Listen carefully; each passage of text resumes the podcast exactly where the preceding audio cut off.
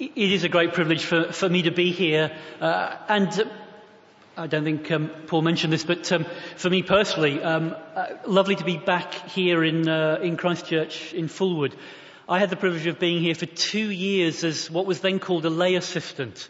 Um, this makes me feel quite old now. It was exactly 20 years ago um, that I was here and received a great deal of care and love and teaching from all sorts of people when I was here. And if you are one of those people and I forget your face, please do forgive me.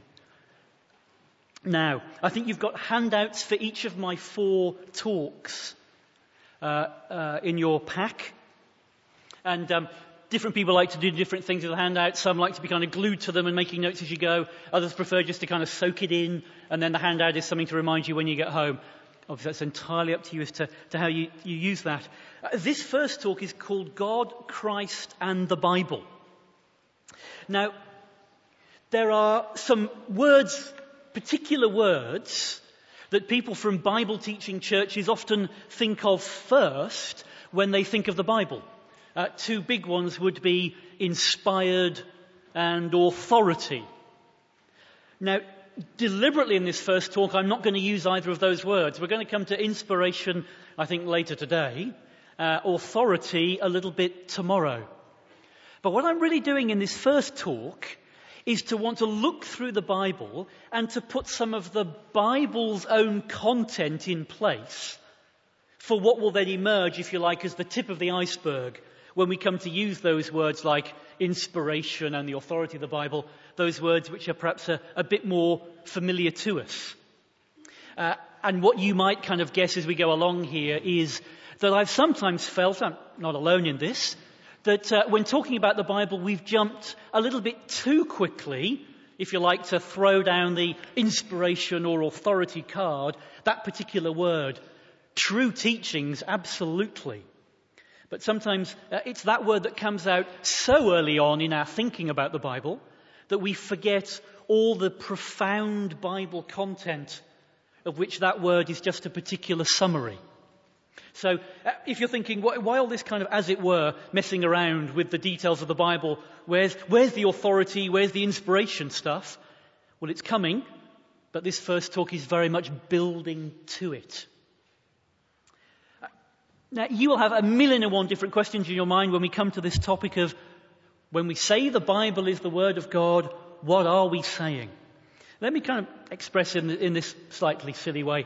Um, I once saw a, sort of a pencil drawn cartoon which pictured um, a guy looking incredibly miserable, sitting in a very bare room with a stupidly oversized book on his lap.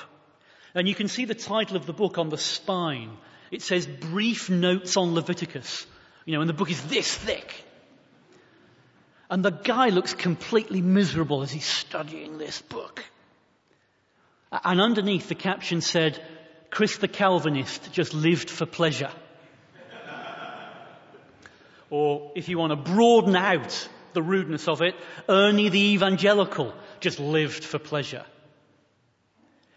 Now that cartoon, presumably um, written by an evangelical with a sense of humour, or a non-evangelical who wanted to be rude about people like me, uh, gets at something. Uh, we follow a living Saviour. We are indwelt by the very life, the presence of the God, the Holy Spirit Himself.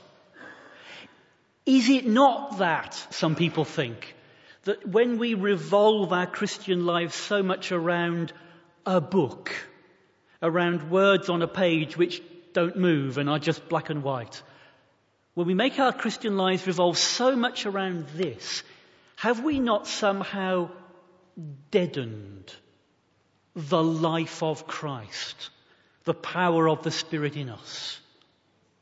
Now, if you've been taught the Bible well, as I know many of you, all of you will have been, you'll immediately have questions coming into your minds to answer that objection. But it's drilling down deep, if you like, into that objection and seeing how actually, no, no. If we're talking about the life of Christ in us, the power of the Spirit in us, the living God whom we meet and in whom we live and move and have our being, then it must be around these black and white words that don't move, around this book, that our life revolves. That's what I'm about in these talks. Um, finally, if you are following the handout, I finally get to the handout. Uh, always, we always want to take, don't we, um, objections to what we believe really seriously. Some objections to what we believe are just silly and nitpicky, but some are thoughtful, and we always want to take our objectors at their best and not just set up straw men. Um, and I put here an objection which is, um, I think, among the best objections. Here is some, but put in a popular way. This is an Old Testament scholar called John Barton, who wrote, It is not primarily the Bible that is the Word of God, but Jesus Christ. I do not think one could find a single Christian who would dissent from this proposition. For to do so would plainly be to commit what is sometimes called bibliolatry. That is, the elevation of the Bible above Christ himself. Christians are not those who believe in the Bible, but those who believe in Christ.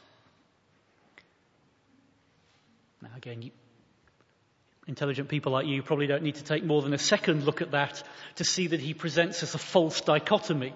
We want to say, no, I really do believe in Christ and I also believe in the Bible. Just how biblically and theologically we fit those two together is what we're about in a way that could leave no one under the misapprehension that we worship this more than we worship Him to whom all worship is due. So I put there a definition. One I'm going to be defending here, what faithful Christians have always been about, is what I'm going to call, for want of a better word, the classical doctrine of Scripture. That's the classical statement of what the Bible is that the Bible is to be equated directly with the Word of God. So that for those of us who are Anglicans, we're not in any way crossing our fingers behind our back or doing a bit of fancy reinterpretation when at the end of the Bible reading in our services, the reader says, this is the word of the Lord. Let me put the, the objection though, back to the objection to this, put it in a slightly more theological way. Um, Karl Barth, one of the outstanding figures of theology of the 20th century, in many ways wanted to uphold the authority of the Bible, but would not stand for anyone saying, this is the word of the Lord. I won't go into every detail of Karl Barth's understanding of the Bible, you'll be glad to know, mainly because I'm not sure I understand it terribly well myself. However, at the heart of what Barth fears is this. He fears that if we say, this is the word of the Lord, we have effectively created a second incarnation. We've said, well, we know that in Jesus there's a union of the divine and the human in the one person. And we've, if you like, created a holy inscripturation that here is a union of the divine, God's word, and the human, the words of Matthew and Paul and so on. And we've created a second object of worship in the world. And even if we don't mean it to, it will always compete with Jesus for our love and our affection and our worship. At his best, that's Barth's great fear. I've kind of got a big trowel out and laid, you know, really laid the objections on thick. But we need to take them seriously. Because these are not frivolous objections. They get to the very heart of who God is and who it is that we are meant to worship. Uh, and what I'm going to do for the next 30 minutes or so is, of course, sketchily, uh, but walk us through the Bible and put together what you might call a, a biblical theology of God, Christ, and words and how those things fit together within the Bible. Uh, and I'm clearly going to add the elements bit by bit. So now we're now on heading two on the handout. Uh, what I want to do is to start with God's action and his words. The obvious place is, of course, to start with Genesis chapter 1. What do you get right through Genesis chapter 1 is, and God said, let there be, and it was so. This is not news to you, I know. Uh, when God says it, it happens. What's not going on in Genesis 1 What's not going on is God says, I've got a good idea, I'm going to make some light. And then he goes off and does it. No, for God to say, let there be, is the same thing as for him to create it. His word is of such a unique nature that when he says, let there be, it is so. Won't be able to uh, look at all these examples, but you can look at some uh, a little bit later. Have a look at that third one. Turn with me to Isaiah chapter 55. This is one of the, the purple passages in the Old Testament on this topic, Isaiah 55.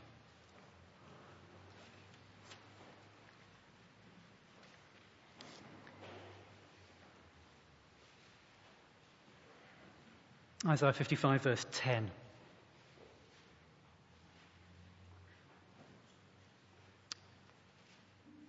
God says, As the rain and the snow come down from heaven, and do not return to it without watering the earth and making it bud and flourish, so that it yields seed for the sower and bread for the eater. So is my word that goes out from my mouth. It will not return to me empty, but will accomplish what I desire and achieve the purpose for which I sent it. So in this passage, it is the Word of God that God sends to do the work of God. God almost speaks of His Word here in the same categories as Himself. He is at work. He sends His Word to be at work.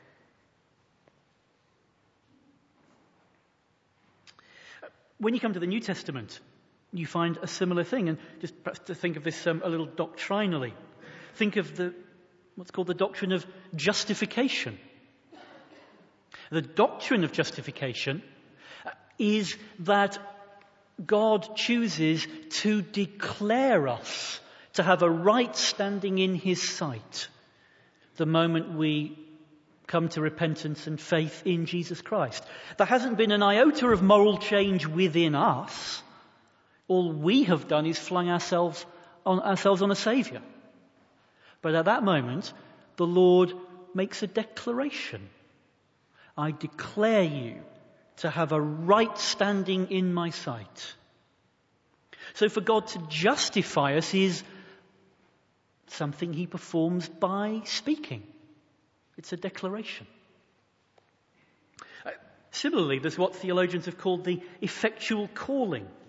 Just uh, have a look with me at Romans 8, verse 30.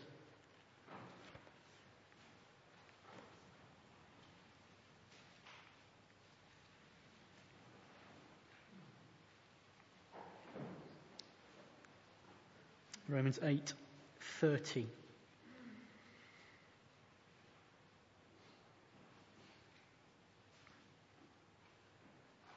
Those he predestined, he also called. Those he called, he also justified. Those he justified, he also glorified. Of course, there is a, a general call of the gospel to the whole of humanity. But uh, what's in view quite clearly here in Romans 8 is what theologians call this effectual call, which is when God calls, by that call, He is at work in our hearts, drawing us to Himself. And every Christian knows that as they look back. We may have had a sense at our conversion of, um, uh, I found God. And that's how it feels, as He very mercifully lets us feel that. But of course, as we look back, we know, no, no, no, no. It was Him all the time by the power of His Spirit drawing me. His effectual call, when He calls us that call is at work in our hearts so that we, simply so that we respond. So uh, the point here is simply this. A great deal of God's action in the Bible is described simply as Him using words, Him speaking. His action and His speech are often two sides of the same coin. But now let's move on. Let's add another element. Point B. God Himself and His words uh, and I think a helpful way in here is to think of the great covenant promise uh, through the Old Testament. Now, of course, the heart of the covenant promise uh, is expressed in these words I will be your God, and you will be my people. That one reference there I put from Genesis 17 goes like this I will establish my covenant as a covenant as an everlasting covenant between me and you and your descendants after you for the generations to come to be your God and the God of your descendants after you. And that is how God comes. Think of how God comes to Abraham. Here's this guy, Abraham, knocking around, living his life. God comes to him and says to him, Abraham, you will be the father of many nations. And go. Go from this land. Go to the land that I will show you. Think about that in these terms. When, when God comes to Abraham like that, by speaking those words to him, God is coming to Abraham to be in a covenant relationship with him. Doesn't seem to be something that Abraham had asked for or particularly sought. God simply comes to him. Abraham, Abraham doesn't receive a, a memo sent down by God from heaven to respond to. No, no, in those words that God speaks to him in Genesis 12, God comes to be in a covenant relationship with Abraham. It is in those words that God comes to relate to him. Now, I've sort of summarized that there in the next bullet point in this way God's actions, including what I'm going to call his verbal actions, that's the things he does by speaking, are a kind of extension of him. When God spoke to Abraham, Abraham was doing more than receiving a message from God, he was encountering God who was saying to him, Who am I? The great God who comes to you? I am the God who makes this promise to you. In my promise to you, you will know me and be living your life in relationship with me. Now, of course, God could have chosen to relate to us in any way that He chose. But He chose to relate in a very, very specific way in a covenant. And a covenant is a kind of a promise. And it's a kind of a complicated thing. Because it involves God telling us who He is. It involves us telling Him who we are. It involves us tell, Him telling us what our relationship with Him must be like. What He will do if we are faithful to Him. The judgments He will bring on us if we are unfaithful to Him. That's a complicated kind of a thing. You can't mime that. Mime artistry may be a wonderful profession in its own right, but you can't mime a covenant. Nor in the end can you quite paint a covenant. I'm no artist. Um, my eight year old draws better than I do. Cat and a dog, it looks the same thing if I draw it. Art is a wonderful gift, but you can't quite paint a promise or a covenant. A covenant is a particular kind of relationship, and you can only create it by speaking it. I, I saw a quote recently. I can't, I'm, I'm, afraid I can't quite remember where it came from, but it was someone, as it were, taking pity on evangelicals so, so obsessed about Scripture. Something along the lines of, oh, those poor, wordy evangelicals. Well, words don't get in the way of our relationship with God. The fact is, there is no relationship with the real God without the words that He comes speaking to us. God could have chosen to relate to us by giving us a, a feeling in our hearts. Some theologians have thought that He does. Of course, there is a wonderful experience of walking with Christ in the power of the Spirit. But God does not initiate and continue our relationship with Him by means merely of an experience that you can make of what He will. He does it by speaking. Okay, well, someone may say, well, that's all very well, the speech of God, but of course God doesn't have literal lips and a literal tongue. He has to be using human words, and many people would say, ah, now that's when the problem comes in. When you talk about God's word coming to us through the medium, through the vehicle of words that human beings speak. Someone may say all this stuff about God speaking to us, well that's all very well. But as soon as you get failing, weak, sinful people as the vehicle, I'm afraid that's when all this theory just falls apart and becomes a bit unworkable. Well, let's see briefly what the Bible does when human words come into the picture. Uh, turn with me to Deuteronomy chapter 18.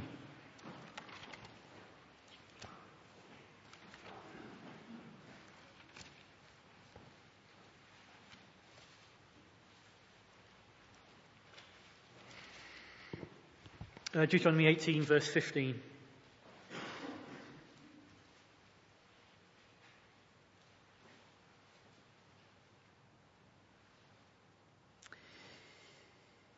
The Lord your God will raise up for you a prophet like me from among you, from your own people. You must listen to him. For this is what you asked of the Lord your God at Horeb on the day of the assembly when you said, Let us not hear the voice of the Lord our God, nor see this great fire anymore, or we will die. The Lord said to me, What they say is good. I will raise up for them a prophet like you from among their people, and I will put my words in his mouth. He will tell them everything I command him. So although the people had said, we don't want to hear God speaking directly to us, that's too frightening. God says, okay, I will send you someone who is not strictly speaking me, the Lord God, but he will speak to you the very words that I put in his mouth. The words won't be any less mine, says God. Of course, that is fulfilled ultimately in Christ. But we see little fulfillments along the way in each of the Old Testament prophets. Uh, one of the most remarkable statements of that is in Jeremiah chapter 1. Flick on there, Jeremiah 1 and verse 9.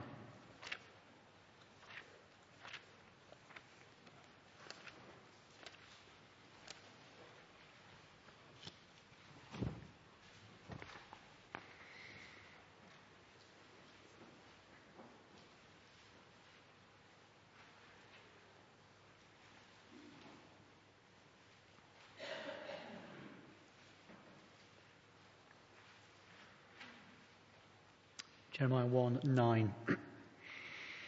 then the Lord reached out his hand and touched my mouth and said to me, I have put my words in your mouth. See, today I appoint you over nations and kingdoms to uproot and tear down, to destroy and overthrow, to build and to plant. Extraordinary appointing that God gives to Jeremiah. Only God has the power and the authority to uproot nations and tear them down, to destroy them and overthrow them. God says Jeremiah has that authority. Why? Well, verse 10 is true because the end of verse 9 is true. I have put my words in your mouth, says God. Let's move on. Uh, point D on the handout. Okay, we've seen some prophecies of Christ. Let's come to Christ himself. Christ's words and God's action and person. John chapter 14 and verse 9. John 14, verse 9.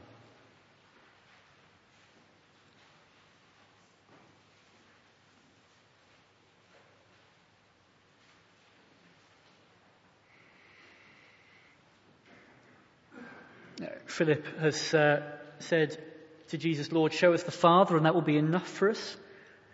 Jesus answered, Don't you know me, Philip, even after I have been among you such a long time? Anyone who has seen me has seen the Father. How can you say, Show us the Father? Of course, that theme running right through Christ's life and teaching.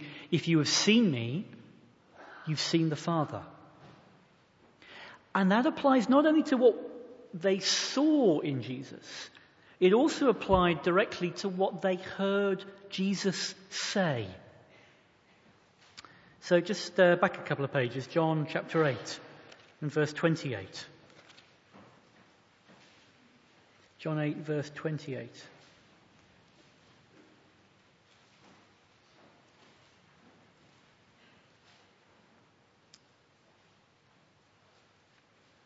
John 8, 28. So Jesus said, When you have lifted up the Son of Man, then you will know that I am He, and that I do nothing on my own but speak just what the Father has taught me. Jesus speaks just what the Father has taught him. Just laboring this a little bit because it's such a crucial point. The, uh, the disciples clearly understood that, picked it up, it got into their own writing. So flick right on to uh, 1 John, John's first letter.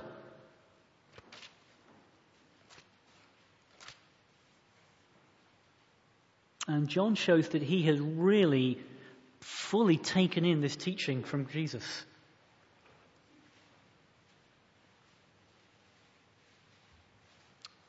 First uh, verse of John's first letter.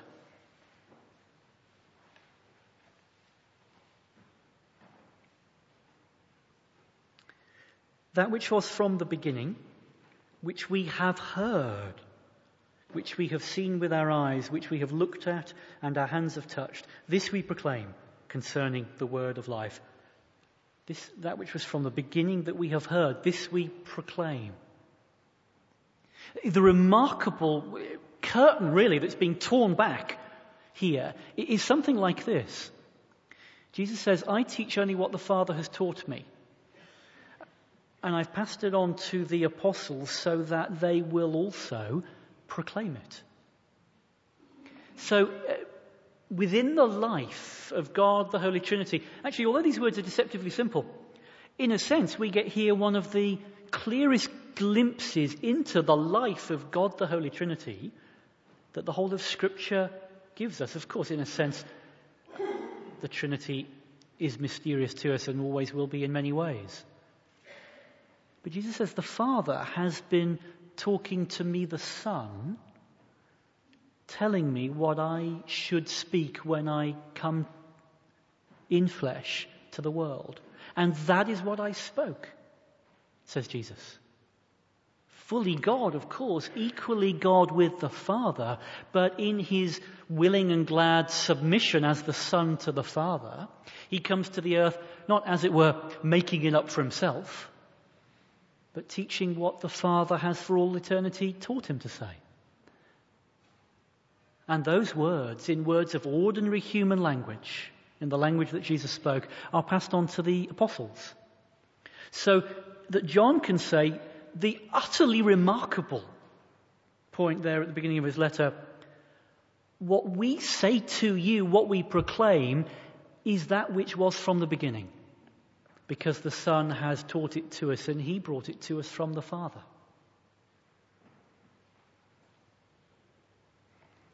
Now, let's pull this together a little bit. Uh, let's plug human words back into the equation, point E. God's words, Christ's words, and human words. Uh, back to John's Gospel, John chapter 17.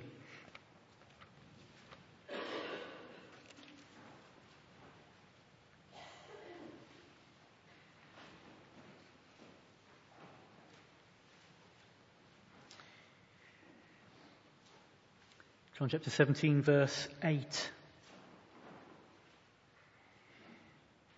Jesus here praying shortly before his death, praying for the disciples. And he says of praying to the Father, says of the disciples, For I gave them the words you gave me, and they accepted them. They knew with certainty that I came from you, and they believed that you sent me. And then on to verse 20. My prayer is not for them alone. I pray also for those who will believe in me through their message. God doesn't trouble to explain to us how it can be that the words he has chosen for all eternity to speak to us come across truly, rightly, powerfully when they're spoken by Jesus of Nazareth in ordinary human language. He doesn't explain to us how it can be that when the disciples learn those words from Jesus and go out telling them to others, saying them in different languages, because of course um, uh, the disciples uh, time of Christ living in a very multilingual world. You know, we, we Brits are used to thinking, aren't we, that learning a foreign language is like, wow, you can speak a foreign language. Whoa, he speaks English. But of course, for many people in many parts of the world, speaking two or three languages is completely normal. If you don't live on an island, you are going to meet people who speak different languages. And um, Jesus spoke uh, in Aramaic, but the disciples wrote their letters in Greek, so conversant in at least two languages. And even in Jesus' lifetime, he sends them out into the region the New Testament calls the Decapolis, Greek speaking. Decapolis is a Greek name, Greek uh, label. So we can't be certain, but most likely, even in Jesus' lifetime, they were proclaiming his words to others in a language different from the one that Jesus normally spoke in. Uh, human beings and theologians have often tied ourselves in enormous knots on Surely the word of God will get lost as we move along that chain. But here in God's word, God says, no, no. I've spoken the words to the Son who passed them on to the disciples, and when they learn them and when they faithfully proclaim them, I, God, am meeting people in those words. We can't tie it all down philosophically, but God says, this is how it is. Presumably, if we want to go searching for a theological answer for this, it'll simply because we are made in God's image. You know, back in Genesis chapter 1, what's the main thing God does in chapter 1? He speaks. And then he says, I have made human beings in my image so that we can speak. All that language is, is a fundamental part of the fact that we are made in the image of God. It seems to be wonderfully the case that God has made us in such a way and given us words and language such that the words we speak can faithfully and truly convey Christ, convey the word of the Father. Now, we spend a bit of time here in John's Gospel. Someone who's being pretty suspicious about this might say, yeah, yeah, I know this is a big theme in John, but um, maybe that was John's obsession. The other Gospels are different. Well, let me just show you in Matthew. Turn back to Matthew chapter 10.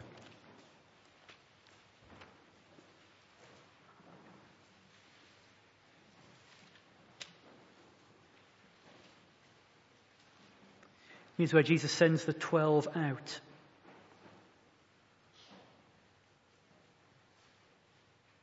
Matthew 10, verse 14. He says to them, when they go out on this mission, verse 14, if anyone will not welcome you or listen to your words, shake the dust off your feet when you leave that home or town. Truly I tell you, it will be more bearable for Sodom and Gomorrah on the day of judgment than for that town.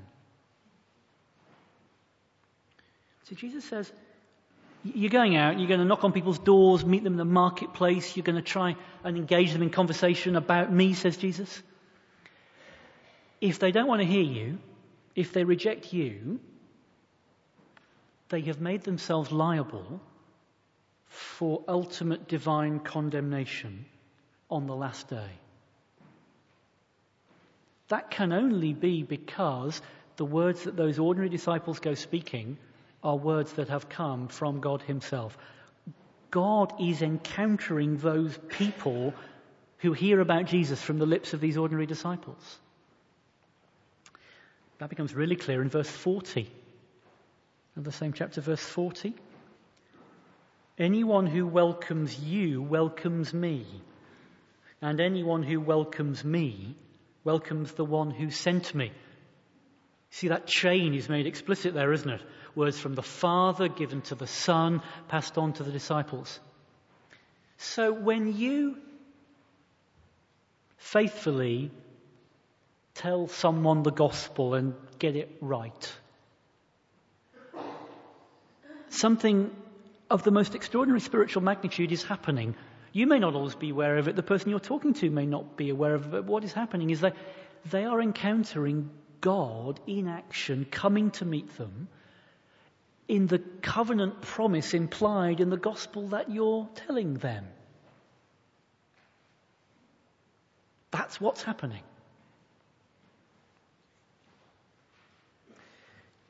Now, you see the kind of the picture I'm trying to build the final point in this building of the picture, point F, someone always say, well, it's all very well, I'm with you up to this point, but you still haven't yet talked about the Bible. You've talked about the proclamation of the words of Jesus and the proclamation of the gospel. But the Bible is, well, I've got to, it's okay, people would say, many of theologians would have said, is the gospel's the word of God. It's just, I'm not sure that every part of the Bible is the word of God. What, what do we do with that? Well, now, it's a massive topic. I can't uh, do every part of it in this uh, point, but let me just show you one thing. Go to that second reference there. Actually, we're back in John's Gospel again, John chapter 16. John 16 and verse 13.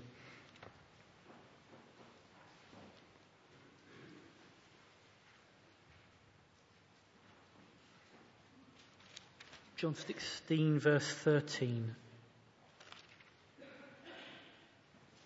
Again, Jesus talking to the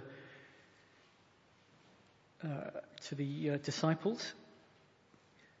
Uh, for verse 12, he says, "I have much more to say to you, more than you can now bear. But when he, the Spirit of truth, comes, he will guide you into all the truth. He will not speak on his own; he will speak only what he hears." and he will tell you what is yet to come. He will glorify me because it is from me that he will receive what he will make known to you. All that belongs to the Father is mine. That is why I said the Spirit will receive from me what he will make known to you.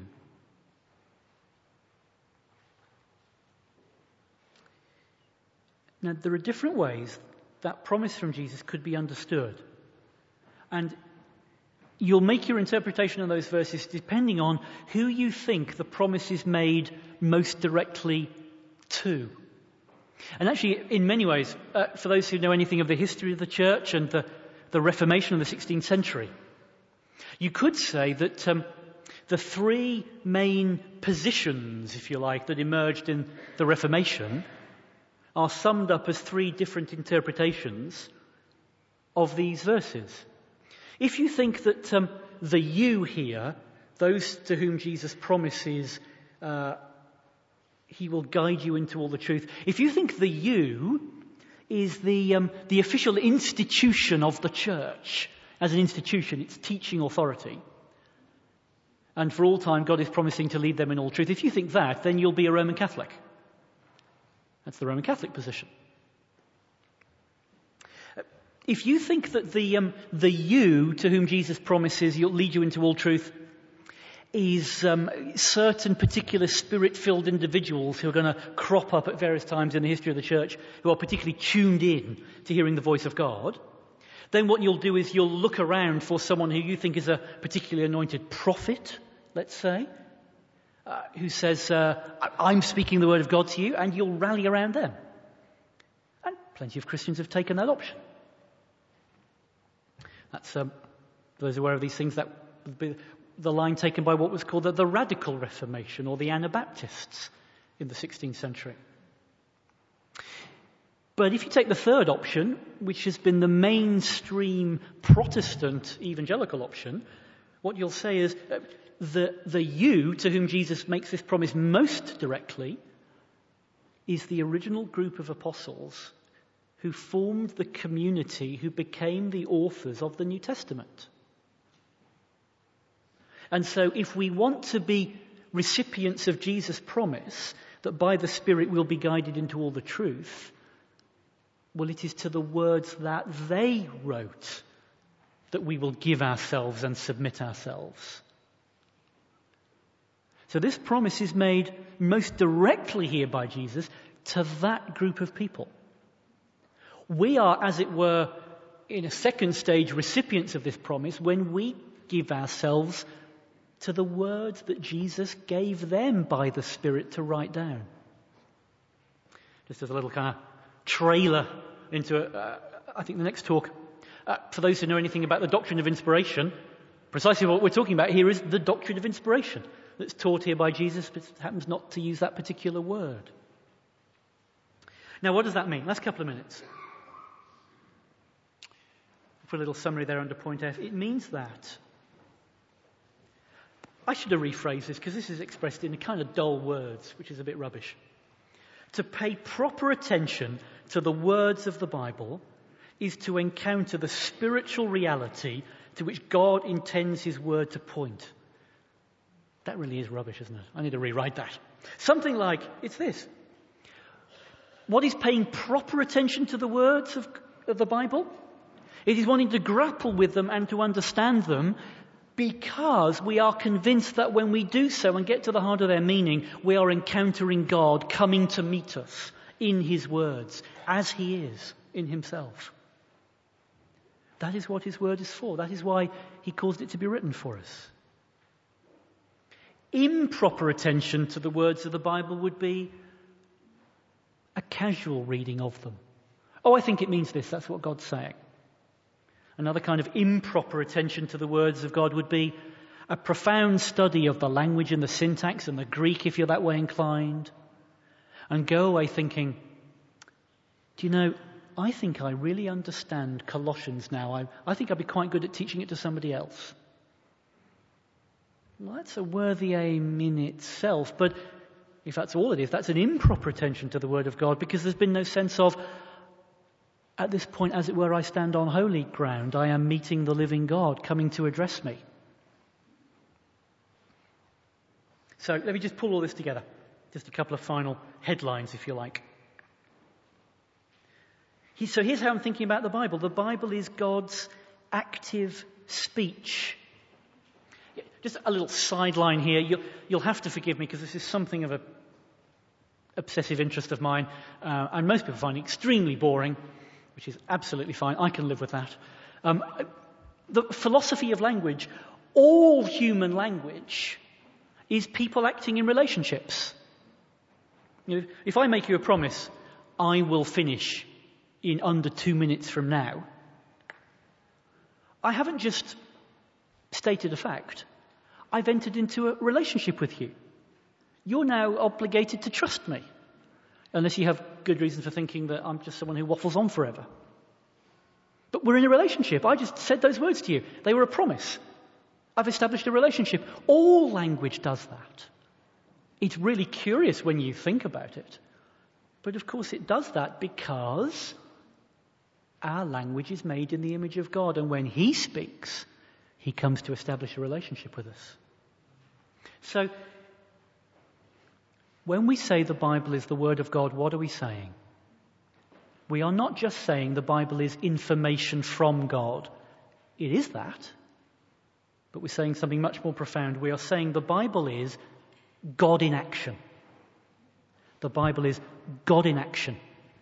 So I would always want to say, if someone hears me describe my view of the Bible in two minutes, and they start to get worried because they think I worship this book, I want to feel, well, that's okay. Of course, if I spend longer, like 40 minutes describing it to you, you'll know I don't worship this book, I worship Christ.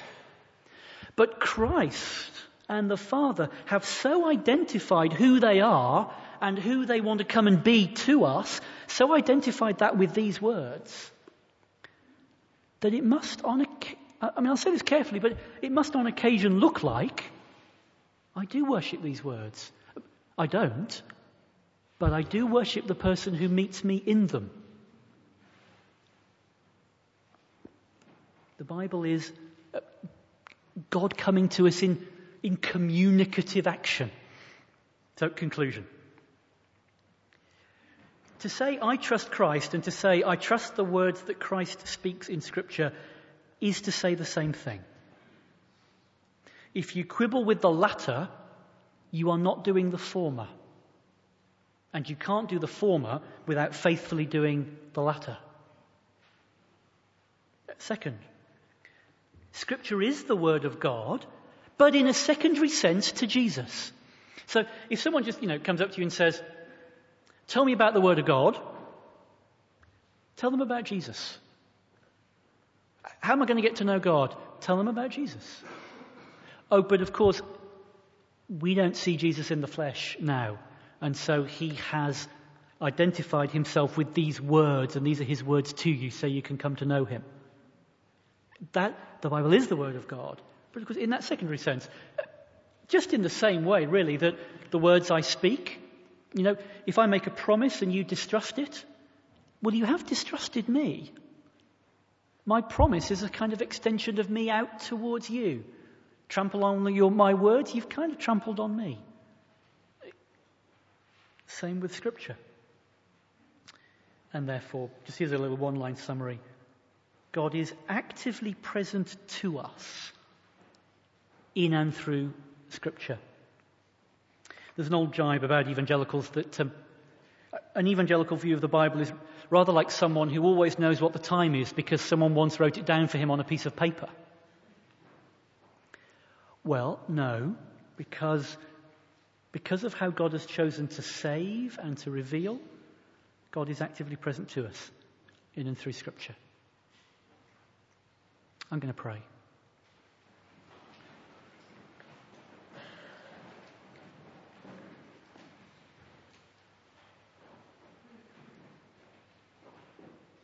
Our Lord God, we, we pray that through these days you'll rightly stretch our minds. Each of us will have a different starting point, but stretch our understanding, we pray.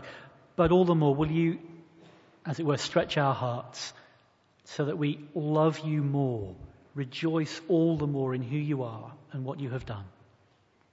Amen.